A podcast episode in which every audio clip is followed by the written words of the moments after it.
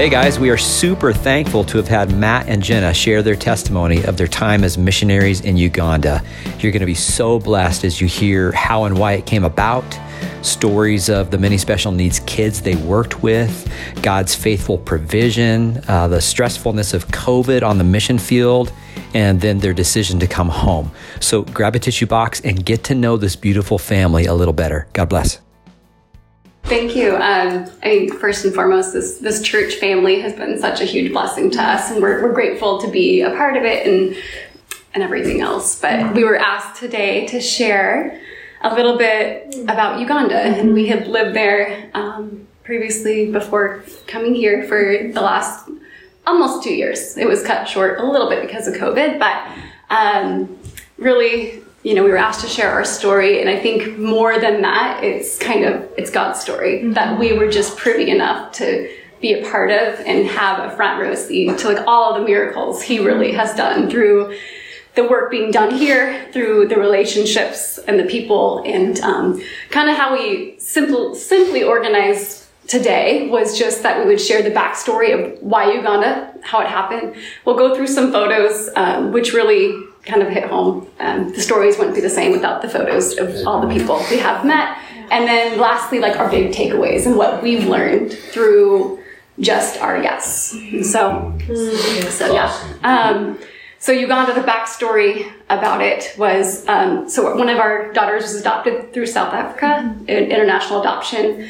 And um, the Lord had laid it on our hearts to do that. And we were open to special needs of various types. And so, one of the things as a crazy adoptive mom that you do when you're in this process is you go online and you search out everybody who's ever done it. And you look at all these things and all these stories. And so, so long story short, I had just come across, um, they actually had a, a NGO foundation called Chosen and Dearly Loved and they had adopted twins with special needs from Africa. Um, so I started following them on social media, watched their video blogs of their adoptions because it always tugs at your mama heart when you're in the process. And and um, uh, they had partnered with an NGO called Ekisa in Uganda to write a children's story. And so I saw that and had bought the book mainly to support the ministry and the program. And I was like, hey, we get a free book out of like my kids can learn about this. This is great. And so um, what I didn't realize was the bigger story God had planned. And it, through that book, um, it is a children's story about a boy that gets on a bus and goes and finds families for all these orphans. And they happen to be the children, the real names and you know drawings of the children living at Ekisa. And so in the very back of the book, there was a flyer about Ekisa so naturally, I just look on social media, start following them, see the work they do. It's amazing. They, you know, are very like Christian agency who like or like NGO who are for these kids. My heart is for special needs, and it aligned perfectly with what they were doing. Um, so I followed them for two years. We since then had adopted Timby. Um, had been home for about six months, and on their Instagram account, I saw that they needed a nurse. And I was like, I had saw it the first time, just scroll past it. I was like, okay, that's nice. Like they need a nurse, and so I am a nurse. I don't, I didn't share that, but I am a nurse. My background was NICU for about eleven years or so, and then when we were adopting Timby, it was it was tough. It was like life and death daily when I would go to work, and I just needed something a little less heavy. And so I switched to becoming a lactation consultant, which was fun and everyone was happy to see me. Um, and it kind of gave me that breath to, we weren't sure what to expect after the adoption and things like that. And so um, I had done that a year, you know, before I had seen this, this post for they needed a nurse. And so I kind of like scroll past it. Well, every day when I would open my Instagram account, would be the top one, no matter what. And I'm just like, okay. So I send it to Matt, who's at work one day, and I, I don't know why. I just was like, it just keeps coming up. It's the weirdest thing. But my heart was like drawn towards these kids I had since seen their stories and known about. And so he was like, what, what did you respond? I think you. Well, I thought you. I think you originally you thought I'd just kind of blow it off, and I, we had I had zero intention of any of it, but I said, "Well, it can't hurt to apply," and it was realizing that there's plenty, plenty of people that were more qualified. Than the lactation. Yes, yeah, so it was a little bit of that. Well, you know, I'll take like one little step and then I can, you know, well, I was, we tried, you know, that, that type of thing. Almost like check the box. Oh, we did that. It didn't work out. Yeah, yeah, yeah, yeah. Um, but God had bigger plans, and so one interview led to two, led to a couples one, and after that, I was flying over there because I wasn't about to like move my entire family without mm-hmm. at least me seeing in person this ministry. Mm-hmm. Like, is it really what they appear to be? Kind of, mm-hmm. and they were, and their hearts and my heart was just like, this is what we need to do, and almost like sell all our house things, just go. Let's just go now, and. Um, But it's, I mean, definitely like through that, like, we didn't know any missionaries. Like, it was one of those things that, I mean, it, not that we were, would have ever absolutely said no, but it just wasn't on our radar and it seemed mm-hmm. like this huge step for us. And it's like, but as we went through that process, it like, it, it, it went from this like foreign concept to something like we, we really saw God like opening up the door. And it was hard to say, like, certainly after Jenna took that trip, it's like, she's wired for this. She has the background. She has the heart. So it got to the point where it's like, there's no doubt that he was like leading us there. And so, yeah, it was just crazy how he was working through that process. But then even like looking back and seeing like how he had, pre- like he had literally put people in our lives that he, like he was growing us and preparing us for something that we didn't even know we were going to do. So it was really kind of cool to see that looking back as well. Um, and just seeing his hand in all of that. So. Yeah, we'll touch more on that after we share some photos. So that's kind of what led us to go and and, and all these things. So um, we put a few photos here just to show you what that kind of the land looks like. This is actually in our neighborhood where we lived. Um, back there, you can see the water in the back. That's actually the Nile River. So it is like right on the Nile River. Um, I crossed it every morning to go to work, which is crazy to think about, but kind of cool. And um, keep keep going. The Can next ask, one. do you, like uh, on a small little boat, like what kind of? Oh no, there's a bridge. Oh, it's a bridge. There is a bridge. You are able to Okay. use a motorcycle or a Okay. car. This is just the gate of Ekisa, which is where the ministry. It's like pretty much a house where they had moved in a bunch of the children that were abandoned um, with special needs, and So- they care for them. Real quick, Ekisa. So it was founded in like 2008 or so by by two, and that's this one of the stories I want to talk to the kids about. By two young girls in like their early 20s that came over to Uganda and just said like. We can't not do anything about this. So, kids with special needs over there, um, they're either uh, ab- uh, the vast majority of them are abandoned because they're considered cursed by most people. Wow. So, uh, a lot of them are left to die, or families that um, have children with special needs. So, the, the average family in Uganda lives on approximately 80, 85 cents a day. So, as you can imagine, a family, they're just trying to get food on the table for, for dinner that night. So, if you've got a kid that requires 24 7 care And medication. and, and medication and, and all of that stuff, it's like, I, it, it sounds terrible, but they just either discard them or just completely neglect them because it's like they, they have to survive, you know. It's, so so these these two Emilys started Ekisa um, as, as a result of that. So. Um, this is kind of the road that leads to Ekisa, where where the ministry is. But I just wanted to put it in there to give you an idea of what it. That's an, actually an airport. That's the Jinja Airport. it's, a, it's a grass field. near all the rubbish. and then this is the Ekisa's emergency house. So if we have children who live in the deep village who need more, you know, your eyes on them all the time, we would move them into the house here. And the nurses, we're, we're right around the corner from where they were. We could go check on them, give them medical care, whatever we needed to do. It's just, um, there's no way to reach them in the deep, deep villages unless we were moving closer. So that's just the area we were. Um, this is a picture of the government hospital and I had to discreetly take this photo. Um, this is a very mild day where those are like toddler size beds, and normally there is two to three to a bed. Um, so this is just the children's hospital, but um, every day.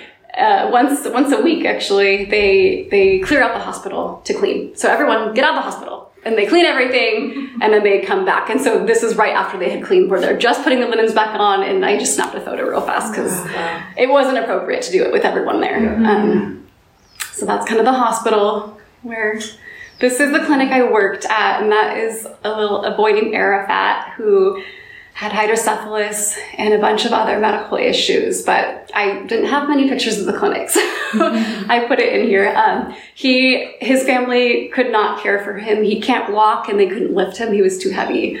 Um, they actually abandoned him and he was found and Ekisa has a strong social worker team. And so they were able to track back the family, work with them to like almost change the stigma of their special needs children's. A lot of them, you know, we would pray for and and and his family actually um, gave a life to christ and changed and wanted to care for him. And we did a trial period where but it just didn't work out. Like the grandma was too old to carry him and it just wasn't feasible. So um, that was a good story but then he was at Ekisa out of sheer necessity um, because of his needs. So but he was wonderful. I used to take him to medical clinics and we would blast like Waymaker and he would just sing and pray the entire time. Um, this is a little boy who came into the clinic and he um, was shunned from society. His family still had him. They were actually bringing him to Ekisa to abandon him there because they had heard, they loved him, but they had heard that there was a place that would take care of special needs children. Um, and he had this cyst that would just grow and grow and grow. And then one day it would pop and then go back down and then just continue to be reoccurring. And so, um, his community, he was deep in the village, would pretty much the family was shunned from their community. They even lit the house on fire one time.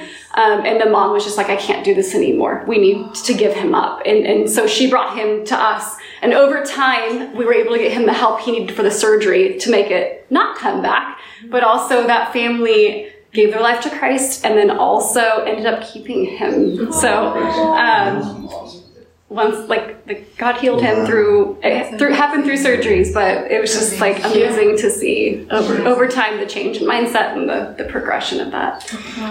So um, this is a little girl named Aziza, and she was abandoned right outside the government hospital. I showed you a picture of in between two two planters on the side of the road. Was literally almost ran over by William. He's a boda driver. Um, and he found her because she had moved her arm or something and brought her to Ekisa. Um, she ended up did she did have special needs as well, um, and so the she was able to stay at Ekisa, and they're still they're still in the process of tracking all of her family and working with them, but. The story of William also is cool. He is a boda driver, and so he does a bunch of errands, running, getting groceries, and everything for Ekisa, and taking volunteers back and forth to their um, that's the main transport transportation is just by boda they call it. Um, he used to have a special needs child who passed away, and so his heart is just that connection to Ekisa and his whole story. And when he found her, he treated this little girl like she was his own. Like it was just the coolest, coolest thing to kind of see. Um, this is a, a picture of just a, um, a dental outreach. And we had noticed the kids like would get medical care through Ekisa and assistance with that, but dent- the dental issues would cause other issues. And so there was a, um, a ministry in Jinja where we lived that would do outreaches. And so this is a picture. Everyone from the community was invited. Um, and just we were able to one, get a pulse on all the kids' medical needs, figure out the most vulnerable, but also um, share Christ with them. And um, a lot of these families were Muslim people who, you know, had like, but because of the physical, their physical needs being met, they had an open mind to. It was a doorway open to, um, you know, accepting Christ and just learning more. So.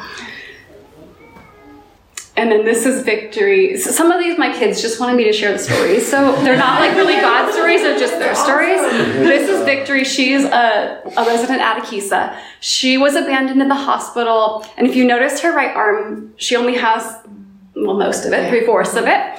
Um, she, the government hospital, they are tirelessly working. There's probably one nurse for about 100 patients. And um, they had put a tourniquet around her arm to start an IV. Well, she's nonverbal and cannot show emotion pretty much. And so she was not able to tell them that they left it on. Um, they left it on the whole hand got gangrene, ended up having to be amputated. Um, and then shortly after, she was brought to Ekisa. Um, but she, um, yeah, so that's just kind of kind of her story, and just to, uh, it's just like heartbreaking. Some of that. There's a lot of medical care is a huge issue there, as with a lot of developing countries. But stuff, something that we take for granted here. But there's heartbreak story after heartbreak story, probably in regards to stuff that could easily be dealt with here. That just, you know, Um, I spared you. I tried to pick some appropriate pictures, and I have a full body one covered parts, but Matt thought it was too graphic to show. This is a little girl. Malnutrition is rampant over there. They are just, you know, if, if the crop season's bad, there's no food. Um, this is a little girl that came to Ekisa who has special needs, who is just starving, and we were able to help connect her with um, getting the. They call it Plumpy'Nut. It's almost like a peanut butter paste, but it helps them get calories right away. If you flip to the next picture, um, she is one of the most joyful kids I have ever met. Her name is Hadija, and this is how she looked when she was extremely malnourished, and this is how she looked when she was, you know, cheeks fuller after all of the like the malnutrition like rehab that we had had helped her with. Um, and it just like dawned on me, like with her and just her bright smile, and and uh, honestly, like not even this malnourished, but other people who are just, they have nothing. And yet they are just so gracious. And so, like, they tr- trust God for the smallest of things and the biggest of things. And I feel like, you know, God impressed upon me, like, through helping some of these children, it's like, look at them physically, but look at them spiritually. Like, look at how much they have. And almost like if he were looking down at America, we would be the starving children spiritually. Like, the eyes to see the differences. And this is a little boy who um, was at the government hospital, and this is actually after the surgery. He, my first week there, he had come in to the clinic, and his entire spinal column was out still. Um, it's called spina bifida, but you can see the scar. It was actually that big, sticking out of his back, and the they couldn't help him, so they discharged him pretty much to Ekisa clinic, knowing that like I'm just a nurse, um, and but they knew that we could help him, like get connections to where he needed to be, and so we were able to change his bandage and then connect him to Cure Hospital, which is the next photo. And you want to share about Cure? Sure. So this is um, this is a hospital in Mbale. It's like three hours from where we lived, but they um, actually do brain surgery here. Wow. So, and it's pretty remarkable. Um, so there is a, um, a pediatric neurosurgeon from Boston that came to Uganda um, early 2000s and so saw this need of, you know, all these kids with hydrocephalus, which is basically fluid on the brain. And there's a picture, a couple pictures, somebody has it, but, but um, he basically pine. So typically, how they they deal with that, and Jenna, correct me, but they put a shunt in the brain, and it basically drains into the abdomen to you know re, re, reduce the cranial pressure. Um, but it, it typically um, requires like a lot of maintenance, and the shunts can fail. So he he kind of pioneered this new um, surgery. Um, to where the shunts were a lot more uh, reliable, and um, came over to Uganda, and you know, again, it was just one of those stories where it's like came over, saw this need, kind of, and it transformed him and said, like, I, I can't, you know, I can't not do something. So, fast forward 20 years or so, um, this is a hospital. It's 100% run by Ugandans, um, and actually, there's um, physicians from all over the world that actually come to Mbale for training for brain surgery Wow. as a result This of is this. they. I would let them do brain surgery on me. Like they are so good. So it's it's pretty amazing to see, and and the more you're over there, um, the more you see like none of the like they're uh, these missionaries are not like super. They're just kind of ordinary people, um, and so many of it's it's crazy. So many of them are actually young um, young women in like their twenties or so that kind of came over there and it's like I, I I can't just go home like this is and to see the Lord work through them and like we were talking about kids today and like that's that's one of the big takeaways that I want our kids to get and it's like never underestimate like who you are. Like God uses broken people, and he's he's just looking for people that are have faith, right? That are, are Available. available, and it's like, and so yeah, to see that happen like time and time again, it's just pretty amazing. So this is Patrick again with the malnutrition. When I first met him, he looked on the like the picture on the left, um, and just just his story of this family was deep village. They had animals and everything else, and they were you know feeding the animals, trying to keep everything alive, um, and they ran out of food. And so while we were able to assist him when he was in the hospital, this is, I think this photo is about three months later. They had no food. The dad was, he loved his kid, but he was eating his Plumpy'Nuts because nobody had food. And like the severity of his malnutrition, um, it, it's hard because once they reach a certain point, when you even do the rehab for it, it's it's very technical. It is like the electrolyte shifts and stuff like that. Like he ended up passing away. Um, for from it, but it's just like just so you can see the severity. He also had hydrocephalus, as you can see in in his head, and was a cure patient as well. Um, but it's just like these parents out of desperation have no place to turn to, and um, just the you know, unfortunately, we didn't catch that they didn't have food, they didn't tell us in time, and that's his story. And this is Gideon. Um, Gideon's fam- family grew up. Actually, I, I forget what happened to his family. Something happened to his family. He's living with his uncle, but his uncle is dirt poor. Like, can't even provide pretty much for himself. And so he was taken to Ekisa. He has sickle cell um, anemia and pretty much will get sick in crisis and he'll need blood transfusions just to help help him cure it. Um, he's the happiest, most joyful boy I think I've ever met. He's bright and funny, and um, when I was there, it was pretty much every two weeks. He'd be sick. I get the call. I have to go to his school, pick him up from boarding school, go to the hospital, and it was like I don't know how many nights I spent on the hospital floor with him, like just um, trying to get the blood we needed. Blood ran out, so we're trying to call all the hospitals all over Uganda. Try, and he could take any kind of blood, so it wasn't like it was a matter. It was just scarcity. And so this is a picture of him in crisis, and he, it just it, it, it's, it's hard to see. Um,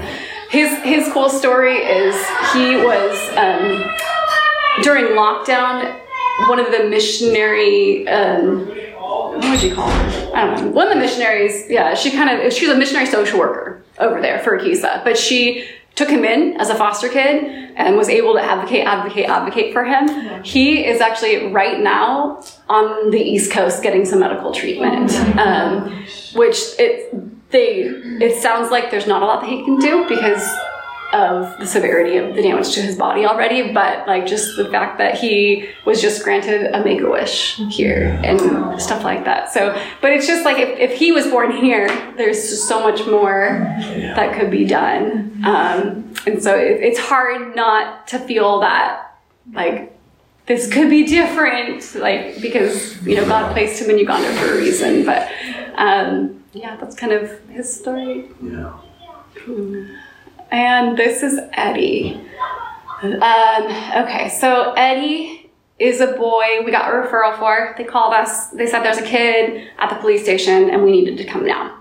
And so we didn't know what to expect. Um, usually when we get those calls, it, it's not good. um, and so I jumped in the car with a huge medical bag.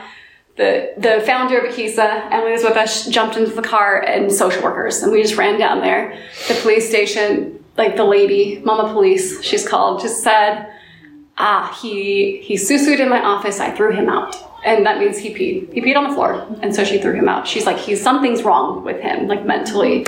And we're like, well, how can you just let a boy go? Um, and so we're driving down the road, and we're like, okay, if you see, like, like let's just look around for him. Like it hadn't been that long.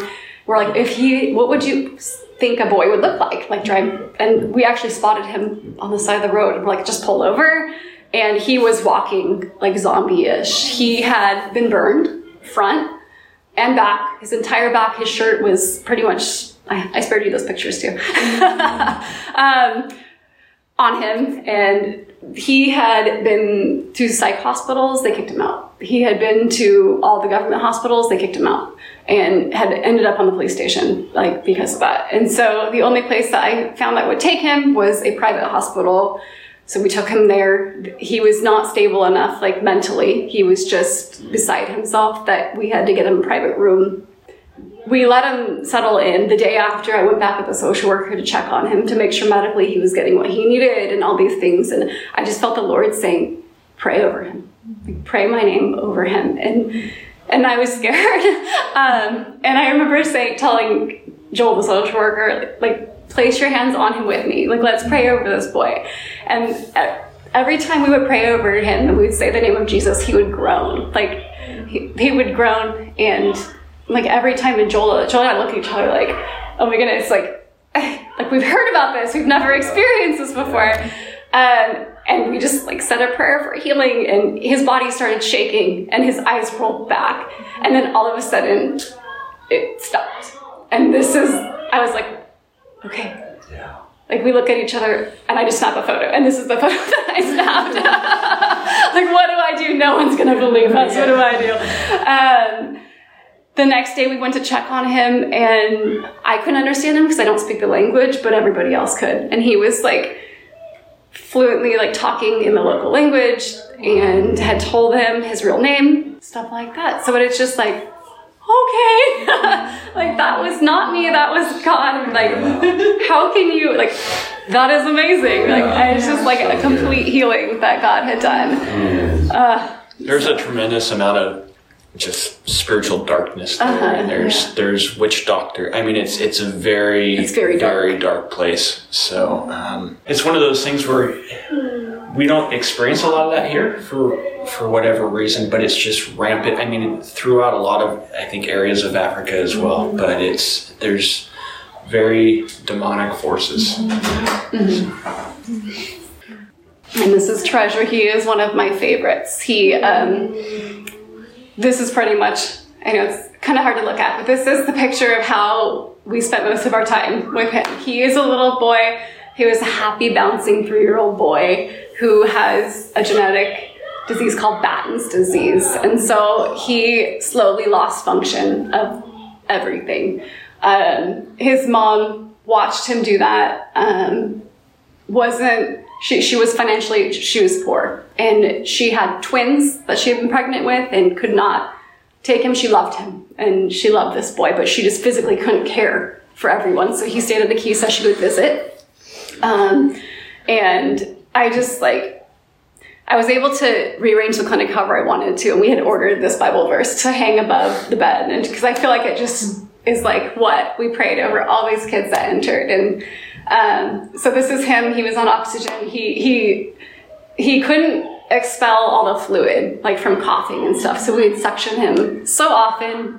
And um, they had told us that he was blind. They had told us that he could not hear anymore. Um, he had a feeding tube. Most a bunch of these kids did.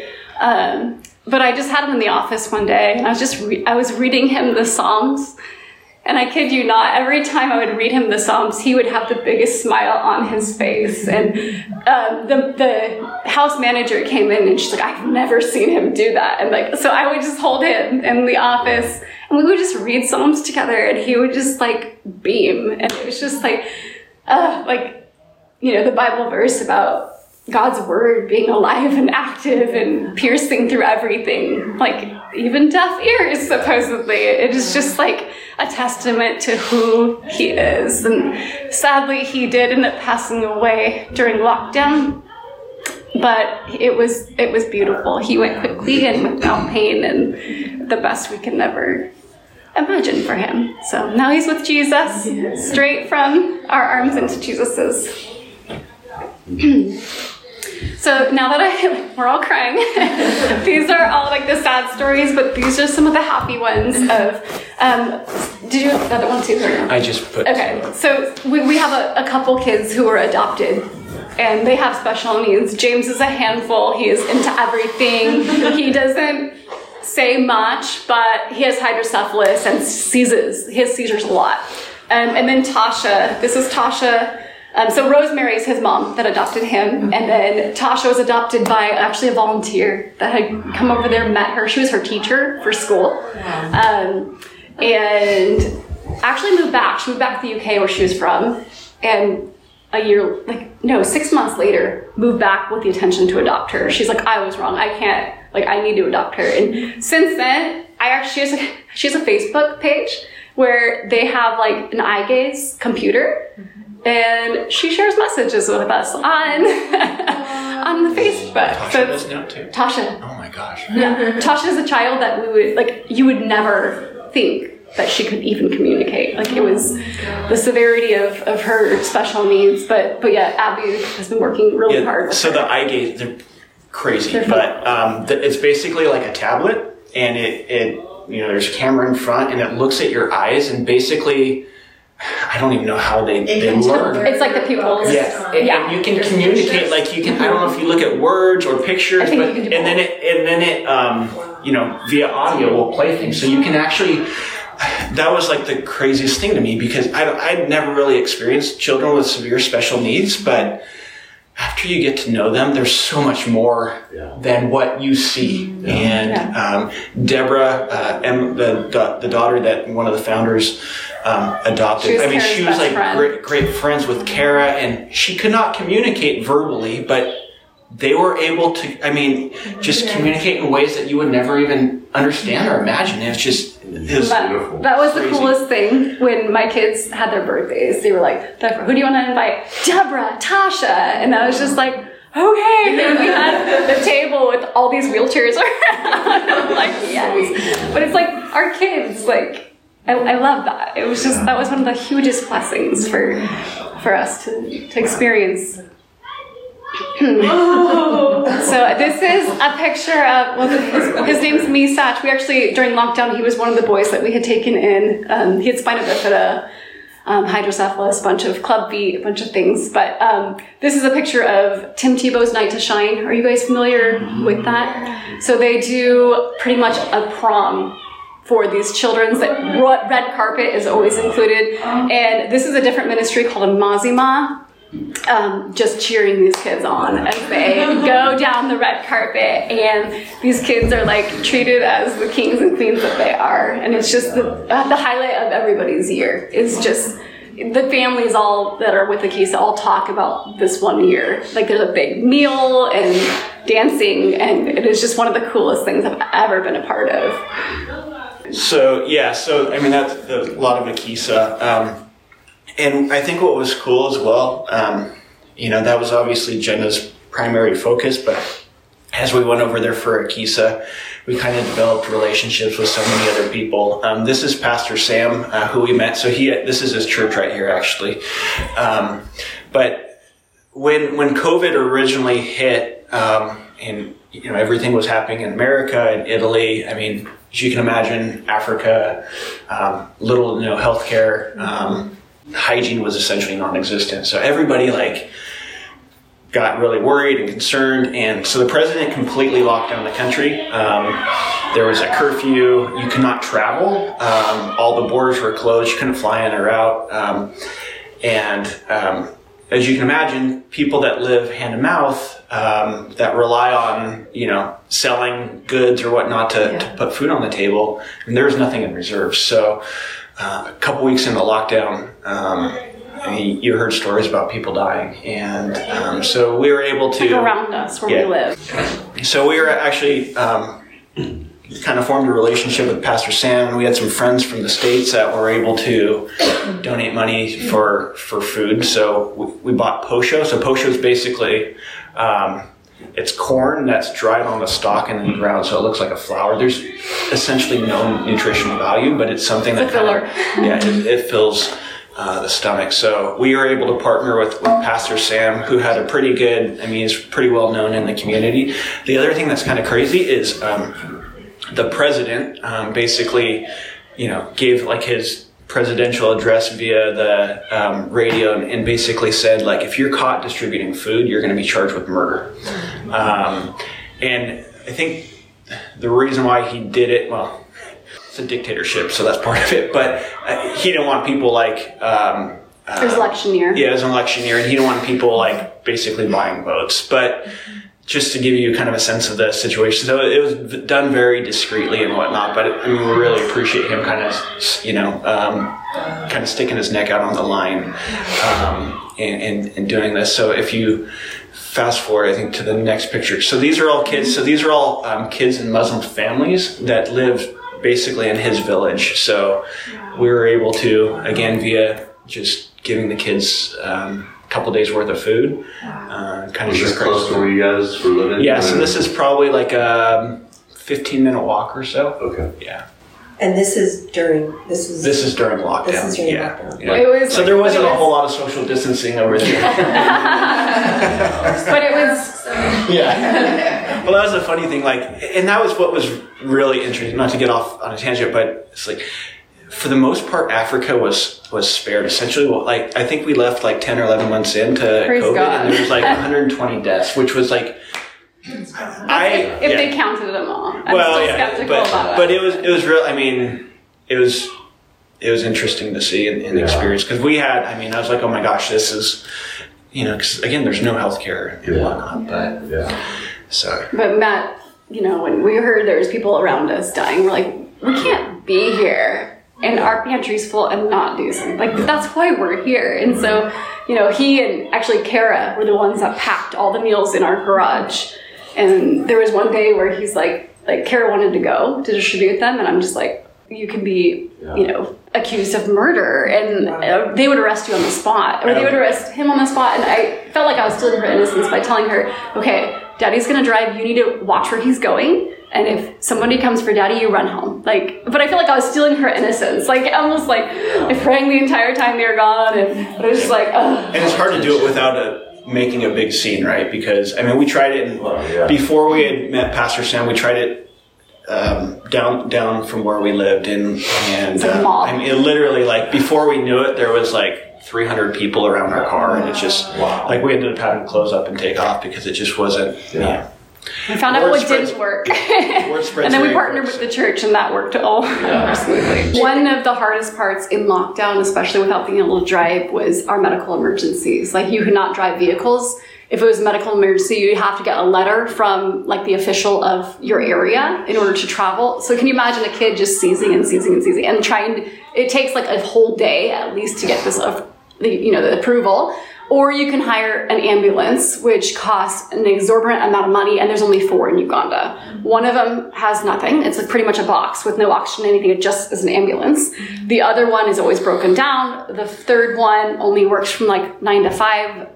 After that, you're sorry. And then the other one works, and you have to pray that you can get a hold of them to come and take you to the hospital. So it, it was just a nightmare trying to coordinate like all of that. And if you were caught crossing county lines or whatnot, or district lines, like you would be arrested or like worse. So it was just like, like that's all my gray hair. it was so stressful. So kind of one of the other cool things that kind of came out of our experience there. So uh, we met um, somebody. Her, her name's Patricia. She's actually so we had an askari, which is kind of a guard that watch, watches over your property. It's pretty common there. Um, and his sister Patricia had two kids. This is uh, Blessing and Isaiah, and she was pregnant with the third. So we met her like I don't know eight eight to ten weeks or so into Uganda. she basically her, her husband had just left her um, she was getting evicted from her house and, and she was pregnant with a third child and she, she came to us and said look like um, I, I- can't feed these kids like and she great mom. She loved her kids. she loved her kids but she's like I, I can't feed them. I need you to I need you to take my kids. And uh, so they actually stayed with us for about a week or so until she was kind of able to to figure things out. But we we developed this relationship and she ended up going up to, to northern Uganda and was able to start, um, you know, her own business, and she's actually doing really well today. But we kind of developed this relationship with her. Um, if you go to the next picture, she was actually so these are all Muslim children as well. She had like this little children's ministry that she used to do. Uh, and she'd come down and teach them, you know. So it's really interesting the dynamics. The the Muslim parents were very you know, standoffish, very difficult to have relationships with them, but they were very willing to let their kids have relationships with you. So, Especially if there's food involved. yeah, so she, you know, um, as she was able to kind of get back on her feet a little bit, um, and whatever resources she could get together, she would, she'd kind of have this, you know, um, pass out a little bit of food and, and, you know, share Bible teachings or Bible stories. So it's kind of really cool to see. Were the kids eating there with them? Yeah, we they do like a like a Bible story And then lesson. have a lunch or some- uh-huh, something? Yeah. uh-huh. Because I found in South Africa, if you send the food home, the kids never actually ate. Yeah, and there's- Yeah, there's no, it's definitely- just the kids would eat and then go. Yeah. Um, so during lockdown, we were able to partner with Patricia up in the north because they were hit hard as well with lockdown, and and you know um, she was able to purchase food as well and do similar things to what we were doing. So this is Patricia. This so this is Mother's Day of this last year. So um, um, Isaiah blessing, and then She named her kid after me, Did she really? the little one. so which is I don't know if you want to tell the Oh, you guys, I this is where God I feel like slapped me in the face because I was so skeptical of of stories. I had been burned a lot of times with the Kisa, with the families there, and I just was like very not trusting of many people there. and there's there's And- good reason for it. I It, it, it's- yeah, it's legit. But I just, you know, she had never like deceived us once, and I was just like, she's lying. Like she's not. Don't don't do this. And he was always like, let's just try. Let's. And I'm just like, I don't know. I don't know. And I'm like, you should have named your kid Baby Matthew. Baby Janet. And the fact that she named her after me, I'm like, oh Lord. And, Like she to this day has been so honest and and everything else. But I'm just like, that's that's what I get. Wow. So um, Jenna mentioned that um, you know she was able to kind of pass out food in her local community. So they had a second lockdown. Basically, same exact thing happened. This was like May, I think, or so of, of last year. And as she's going around passing out food, um, she came across these three kids right here. Um, the father had died that January. I'm not sure exactly what happened uh, to him, but about a week or so before this picture was taken, the mom died, died of COVID. So um, the uh, the oldest daughter, she's 13, Twelve. 12, um, was basically Nellie. That's Nellie. her siblings. So um, Patricia's, you know, we were kind of talking. She's like, well, what, you know, what do I do? And we're like, oh, you know. But long story short, she actually ended up taking them into her home, and she's kind of informally adopted them uh, right now. So really cool to see her transformation and like, Do you want to tell like her business story? oh, go ahead. when we were leaving Uganda, um, you know, we decided like those were everything we had purchased for our house was like raised money. Like it was God's money, it's not ours. And so we wanted to leave that in the country. And so one of the things we had done was pick specific people to kind of start businesses for or do something for. It's just she was one of them. And so, you know, to see her come to our doorstep and be like, I can't care for my kids because she couldn't afford what was her rent. Like It's like seventeen dollars or so. yeah. And so, um, long story short, her business, Matt has been doing a great job working alongside her to kind of, um, you know, Ugandans' mindset, saving is just not in their, like their survival mode. Like they don't save money, they live day to day. And so, um, he's been walking financially with her to kind of, you know, after some fallbacks, we are like, okay, she needs not just money, we need to like walk alongside her in this. And so he had kind of set up a program to like where, you know, there's like education part and then, and stuff like that. So anyway, long story short, her business has since taken off and done really well. And I think the, the aha moment for her was when she was tithing just to like a local church there.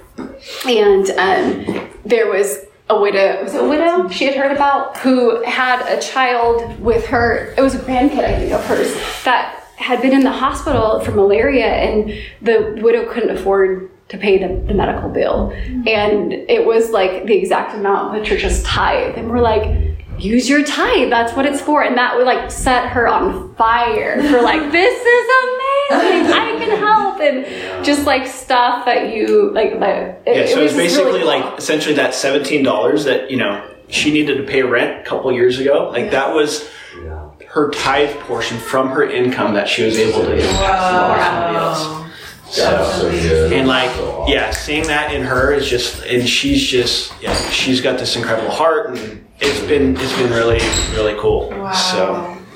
What is her business? What is she? So she has a mobile money business. So basically, like one of the forms of currencies there. So people don't really. I mean, unless it's like the there's a couple large box stores that accept credit cards, but everything's cash basis, um, or or it's mobile money. So on your phone, um, you can actually basically um, deposit money to it and then send it to other people, or um, you know withdraw that money. And there's a little small fee that goes. So there's these tellers that are basically spread throughout Uganda, and then you can you know add and you know add money or, or withdraw it, and then they get they basically earn a small commission. So so she she has that business right now, and she's able to you know put food on the table for her kids, and she's saving money now. So you know when she has you know a medical emergency or any other kind of emergency, rather than completely draining her business, she's got money sitting in a bank that she can draw from. So it's helped to kind of get through those, you know, those, those valleys.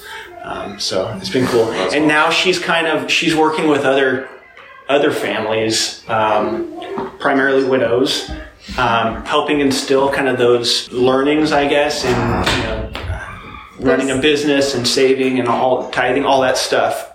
There's she's now working six. Uh, five. There will be six. There will be six. Uh, February 1st, there'll be February six women 1st. who So- have businesses and are doing. And kind of the way, and we're, we're just kind of flying by the seat of our pants, but kind of the way we're setting it up is um, they're, I don't know if you call it a tithe, but basically they're asked to set aside a portion of their income every single month that goes into like a community fund. And then after there's enough money in that community fund, the kind of the, the leadership of that will get to decide which family they're going to reinvest Okay. in, in another business. So that way it's kind of sustainable long term. And that way they see, okay, you know, the Lord's blessed us. Um, we're called to give that blessing on to, to somebody else. So, So it's kind of cool. I mean, we started there for Ekisa, and to see look back and see all these intricate, different stories that like is just far more and like better than we could have ever imagined. Like happen. It's like this big tapestry of like just different things happening, and What did your kids do while you were there? Uh, they went to school. So Timmy and Sadie were in a local Ugandan school. Sadie was only the, the only white child in the school. and she never noticed. Um, and then Kara, she kind of bounced around a little bit. She ended up doing homeschool. Um, and then Allie was in kind of an International school. international school there. So, but there's, I mean, there's a pretty good uh, missionary community.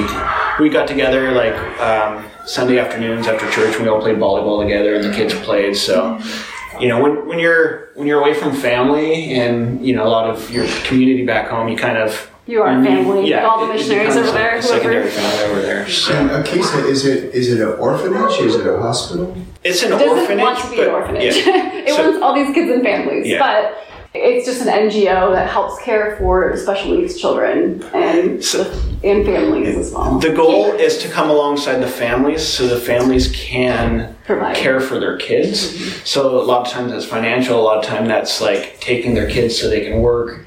Um, but they do everything that they can not to have the kids in their full time care. But the facility that Jenna worked at, that's where the kids that required full time care for a variety of reasons stayed. So They were the most severe ones that were in the home. in any given time there's what between 16 and 20 or so something like that Yeah. yeah there's such a huge need for children with special needs in uganda be, because of the stigma there there's another one in uh, gem foundation in kampala that does very similar things And I think those go, are the only two Yeah. in Uganda. but if you look at a map on Uganda, right, they're both in southern Uganda, and you've got this giant area in northern Uganda that's just kind of untapped, right? And it's like, it breaks your heart realizing, I mean, there's needs everywhere. But in regards to special needs, you go, okay, like, just geographically speaking, it's like you've got this whole area where kids are, you know, the same exact thing that happened, that was happening in in Jinja when the Emily's came is happening every day still probably every month.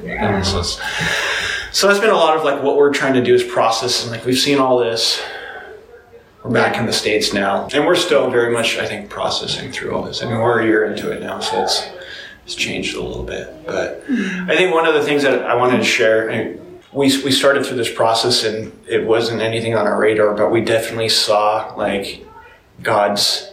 He was leading us down this path, and like as as we Jenna went and took the trip in um, for Thanksgiving and came back and we kind of decided, yeah, that's where God's leading us. And we had this conversation with the director and he wanted us over there in like two months time. So it was like kind of rushed. And like the first thing he, you know, the topic that inevitably comes up is like funds. Like, okay, like, you know, you've got a big family. Um, you guys need to start fundraising right now. Like, and he's like, you can do this and this and this and this and this. And, you know, think about like who, you know, who you can ask for money and, and all of those sorts of things. And, and, um, I know we talked about it. It's like experiencing that and just seeing how like he kind of continued to open the doors. And Kat, I know you shared a couple weeks ago about like Matthew 6, where Jesus talks about the birds of the air and the lilies of the field. And it's like, why do you why do you worry? Like, seek my kingdom, live righteously, and like all these things will be added to you. He said, just just trust me. Like, and I don't know that that verse was, I, I just could not get that verse out of my my mind, and I was like, one of my spiritual uh, heroes is George Mueller. I don't know if you guys know know of him, but um, came to came to faith. I mean, he had kind of like this this um, crazy childhood, uh, rebellious, and came to just had this radical transformation and um, decided to start this orphanage. And that his primary purpose was not to start the orphanage to just to care for orphans, but is to teach believers that God still answers prayer. So he he had this entire ministry where he cared for over 10,000 orphans throughout his life, never once asked for a dollar, never once fundraised. And I mean, if you read like his his journals, it's just like the story after story. It's just it, it blows my mind. And um, like one, I don't, you guys may have heard this, but one of the like the crazy stories for me is um, like he had a, couple hundred orphans at the time. I don't remember, but um, woke up that, that morning. There's there's no food left, and uh, the the cupboards were completely bare. And um, he sat all the kids down around the tables with empty plates, and they they prayed and they started thanking God for the food that literally was not there, and thanking God for His blessing and His provision. And mid prayer, they get a knock on the door, and it's this guy who was a baker. He said, "You know, I've been up all night, and God told me to come give you guys some bread." and then, and then a, a little while later, he gets another knock on the door, and is a milkman. And it's just like, what is God? What does God want to do through us mm-hmm. Yeah. if we're just faithful children? Yeah. yeah. And that story had always stuck out to me. And it's so I don't know. I just we kind of had that, and we're like we're not George Mueller's. Like we're these broken people, but it's like God, like if you want it, we've seen you. Eh, so I don't know. We just kind of made that decision. Like let's just trust God. I don't know what's going to happen, but like Like if he really wants us here, he he'll wants us here like we've seen him like this wasn't on our radar mm-hmm. so we just kind of like politely said like don't worry about the finances we're not we'll get over there like i don't know how it's all going to pan out And so we, jenna and i just we and kind of continue taking those steps and jenna one day um, got a call from I wouldn't even call her like a great friend, but she, the, the pediatrician that our kids go to actually, and she's a believer. And um, we'd kind of known her through um, a ministry that we were a part of, and Jenna worked with her a little bit. And and she's like, "Hey, I, I'm just, you know, um, here you guys are going to Uganda. Would love to hear your story, like what what this ministry is all about." So Jenna, they just met for coffee one day, and uh, Jenna shared a little bit with, uh, about Ekisa, and she's like, she said, "That's amazing." She said, "You know." I, my husband and I would love to do something like that, but we've got our practice over here and it's just not feasible right now. And she said, we want to support you guys. She wrote us a check for $15,000.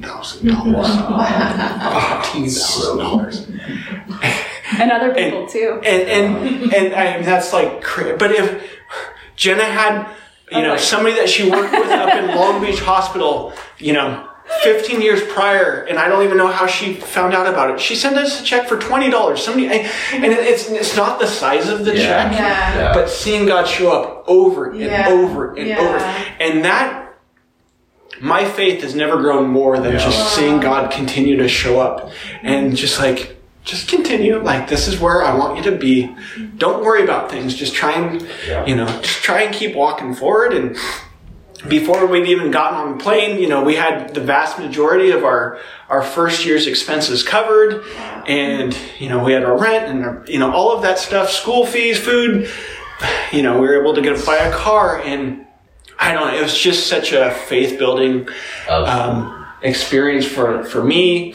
And I think what was kind of cool as well is that at the end of that first year of, of our ministry there, um, Jared kind of called. So the all the funds because it was a nonprofit kind of went through Ekisa, and then they were kind of delegated to to the missionaries. And he sat down with us. and He's like, "Hey, you know, just just want to let you guys know, um, you know, you've got I don't remember what it was, two or three works." Two or three weeks of expenses left, and you know, I know you guys don't like asking for money, and I, you know, kind of, we had this conversation. He's like, look, like, people don't know that you have a need until you let them know. People want to come alongside you, but you need to communicate this. And so we had this long conversation, and like, and Jen and I, I mean, we were struggling with it a Should little we? bit, right? Shouldn't we? And It makes like- sense, but like. and it was so hard. It's like I don't. know. I felt pretty strongly, like almost like I would be betraying God. It's like we've seen you work through this entire last year. Like how how could we do that now? And so we talked about it. We prayed about it. We you know basically came back to Jared a few days later and said, look, like if we need to pull out of savings, we'll pull out of savings. But we're, you know we're gonna wait and see like what happens. And, and he was like, all right. And then um, I don't know, like a week or so later. Um, somebody donated five thousand dollars, and then a few days later, three thousand dollars, and then I think we had another check for like four thousand dollars, and it was really cool to see Jared going, "Oh my Yeah. and, and that's the thing. Like it was like I don't know. That was like one of like the coolest things for me, and it's like that's one of the big reasons why missionaries don't last in the mission field is like everybody's strapped for finances and they have like these seminars over there. How can you ask for more money? You know? And to be able to kind of share that story amongst other missionaries and it's not like full disclosure like we we almost didn't go to Uganda. Um, we had like there's so much tension in our relationship. We weren't getting along. We had actually drafted um, a letter to Jared in like December saying like it's too much. like Yeah. we we had to seek marriage counseling over there. So I don't want to. It, it's not us. It's not anything we did. Like, but it's it's all God, and it's like seeing Him. And I think that's the biggest takeaway for me. And hopefully, I can encourage other people. I don't know what the Lord's put on everybody's heart. But it's so easy to calculate and go, well, if I just had this, mm-hmm. or if I just had that. Mm-hmm. And it's like, I think he's just telling us, you have what you need. Mm-hmm. I will provide, you know. I own the cattle on a thousand hills. It's not, I'm not resource limited. Like, it's the workers. I'm looking for workers. I'm, Yeah. you know. Yes. And that, I think for me was, was the biggest takeaway. And carrying that out, and I think that was, again, one of the things I'm still struggling with is like, COVID happened and, you know, we had been in lockdown for, for 10 months and, um, it got pretty dicey over there. Um, it got, you know, people got desperate. There, we had missionary friends um, that were held up in the middle of the night. Their house was broken into. and they were macheted almost to death. There was another missionary family that were attacked by, by machetes. There's some other missionaries over there that their compound was broken into at gunpoint. So like all of this stuff is happening while we're in lockdown. I wasn't sleeping well because like you can't call the police when you're over there. The police are very corrupt, and one of the first things that happens when you call them is like, okay, how much are you going to pay me? If you want me to come, how much are you going to pay me? So like you're kind of on your own out there, and um, yeah, it got it got super stressful. I wasn't sleeping well. Like I started having panic attacks. I actually like started having like these neurological disorders, like as a result of the stress, kind of which I'm still dealing with. But it got to the point where it's like I basically said like I can't do this anymore, Jenna. Like we need to come home, and, and it's like. And I don't know, I, I'm still kind of working through that because it's like we had seen God work. We could have stayed. We saw his provision. And it's like, now I'm taking this kind of into my own hands. So I don't know. That's one of the things that I'm. I think we were depleted, and we even had a day where, like, it was actually we had two break-in attempts to our compound. We had so many. There was a witch doctor doctor circling our, our property, and like 1.30 in the morning, I'd hear like knocking on our back door or our front gate. and they would throw things over the fence, which is yeah, it was like, like- old sacrifice. It, it was just not good. Um, and I remember the day I, I would do what I call san- I'm a runner, but I would do sanity runs, and I would just put my sneakers on. and You couldn't go anywhere, but I would run our driveway back and forth, back and forth. And my daughter um, Sadie actually was out there. This is the day after we had a break-in attempt, and and she's at the gate, and she's just looking up at the gate, and I'm like, she's like, Mom, do you see that?